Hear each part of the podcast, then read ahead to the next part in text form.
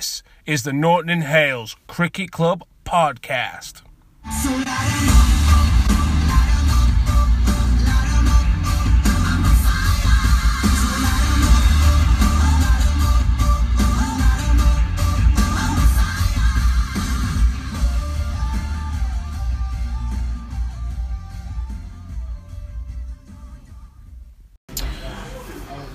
Good evening and welcome to part three of episode nine of the Norton in Hales Cricket Club podcast. This evening I am joined by Jordan Relph, uh, who has recently signed for Norton in Hales Cricket Club.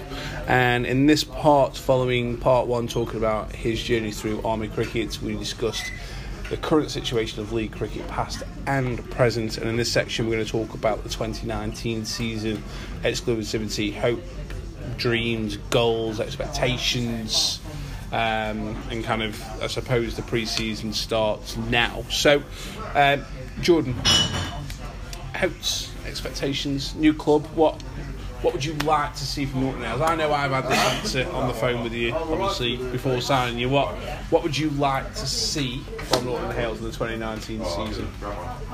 Us to be uh, very competitive as a team uh, and as a club as well. Mm-hmm. And uh, as I've alluded to in part 2 mm-hmm. was the attitude and our team spirit. Mm-hmm. Um, I know from playing against the team last season that the team spirit and the attitude are both both there already. Mm-hmm. Hopefully, I can mould into that same spirit and then drive forward as a team mm-hmm. and as a group. Good. I think you definitely get that. I mean, some of the main players in that is I'm a bit mellower now. Like me a few years ago, I was horrible, but uh, I've mellowed a bit now. I've kind of calmed down. I have my moments, but um, in terms of attitude, Jack, captain, is the raging bull. That's essentially that's him through and through. My younger brother Chris is a nightmare. My older brother Mike, feisty. Uh, you may remember him. He kind of walked over to the Stafford crowd of about 200 last year and told them all to shut up. It was hilarious.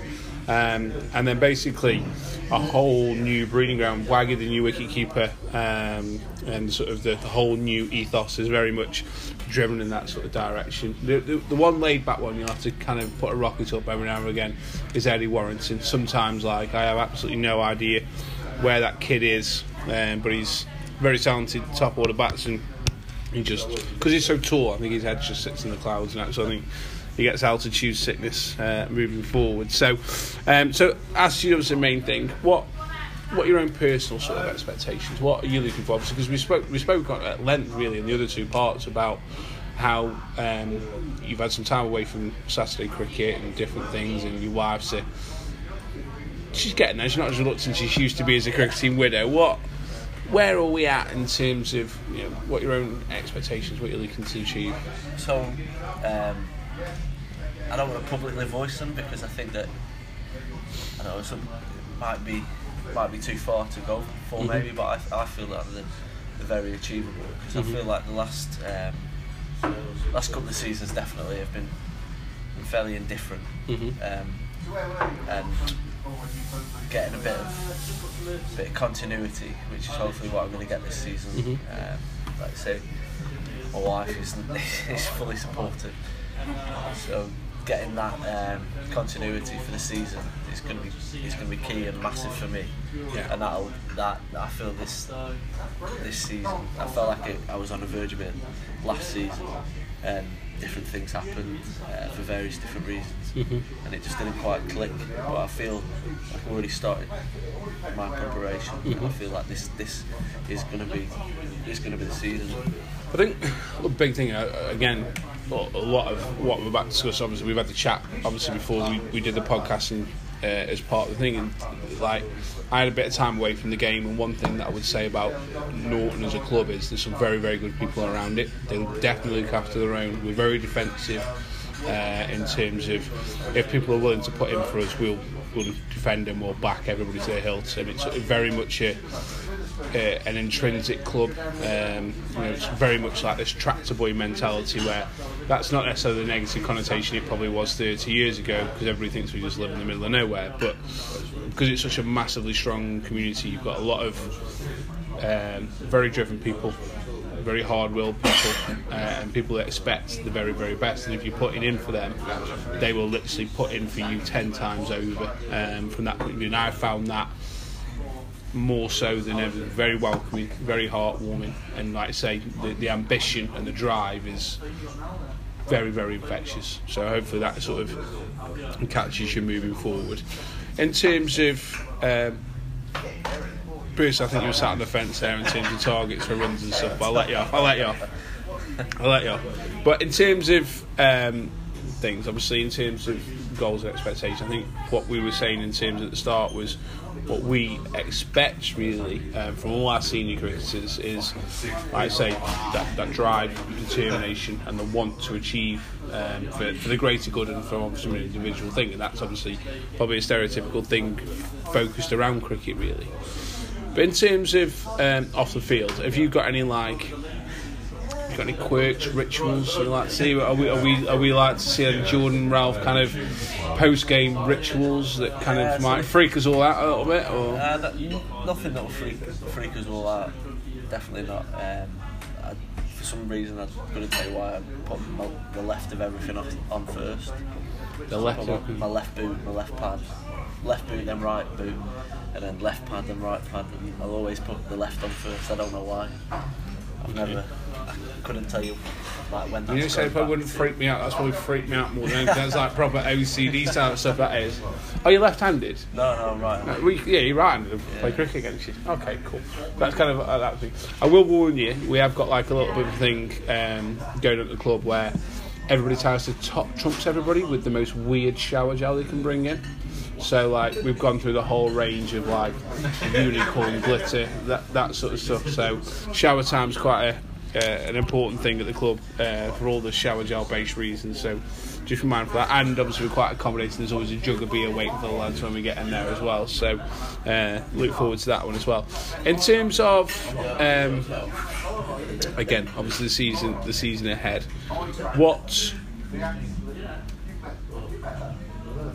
elements, I suppose, of the team would you? I'm trying to. I'm going to make sure I phrase this the correct way because I don't want to kind of offend anybody that's kind of playing for us at the minute. Because the whole point of every season is we want to we want to drive forward. What are the like? What the main no-nos you don't want to see that that you we can sort of iron out? Bear in mind, we've got a decent side this year on the standard expectations.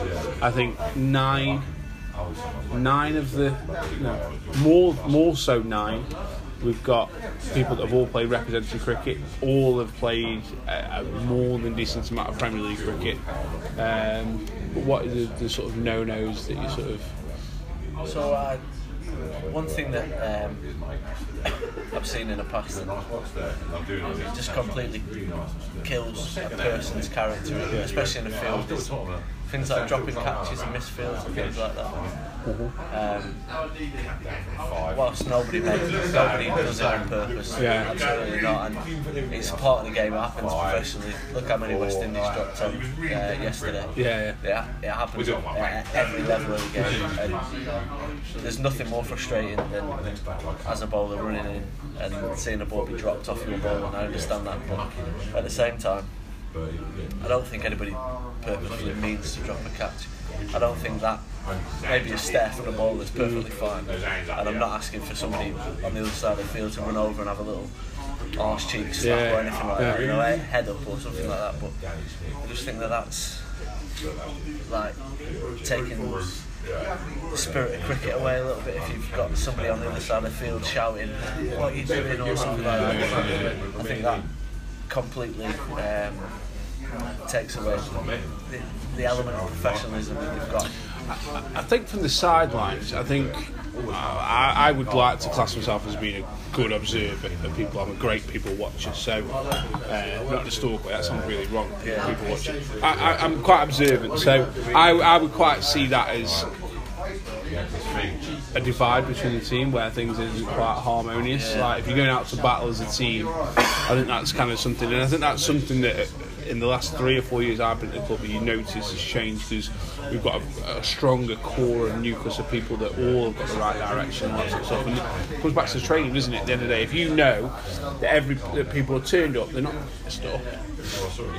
They've taken 30, 40 catches for the start of the game, and uh, the best way they could possibly be, and then they drop it. Then I think that's when you see that everybody's harmonious. I, I played with guys before; they do no prep, do all that sort of stuff and then the first ball goes for four because it's a full toss and things like that, and you're like, you literally having to bite your lip, dude. Told you you need to be warming up.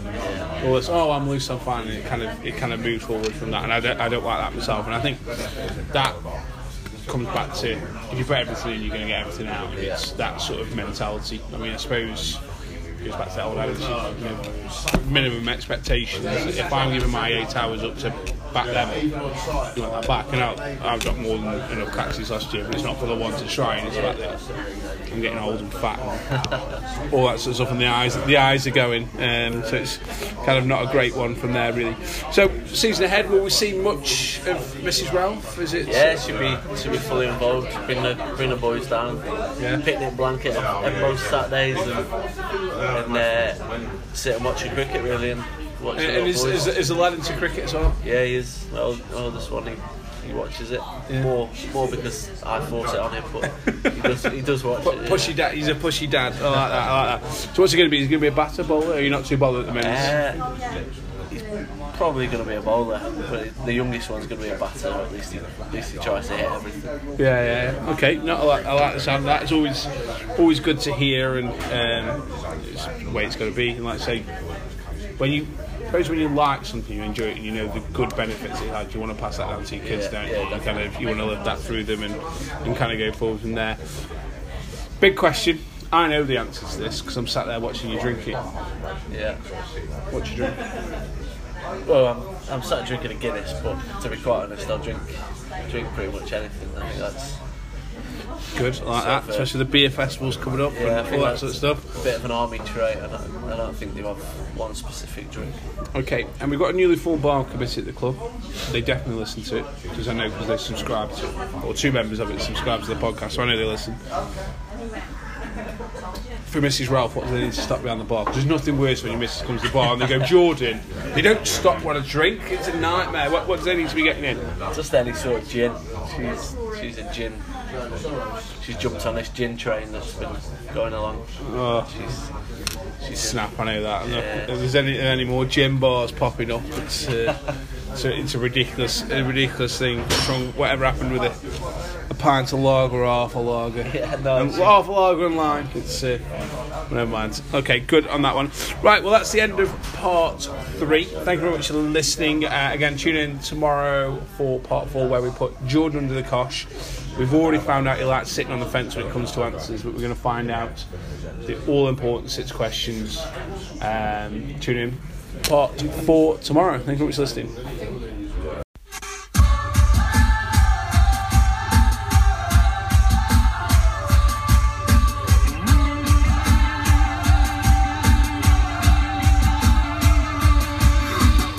This is the Norton in Hales Cricket Club podcast. So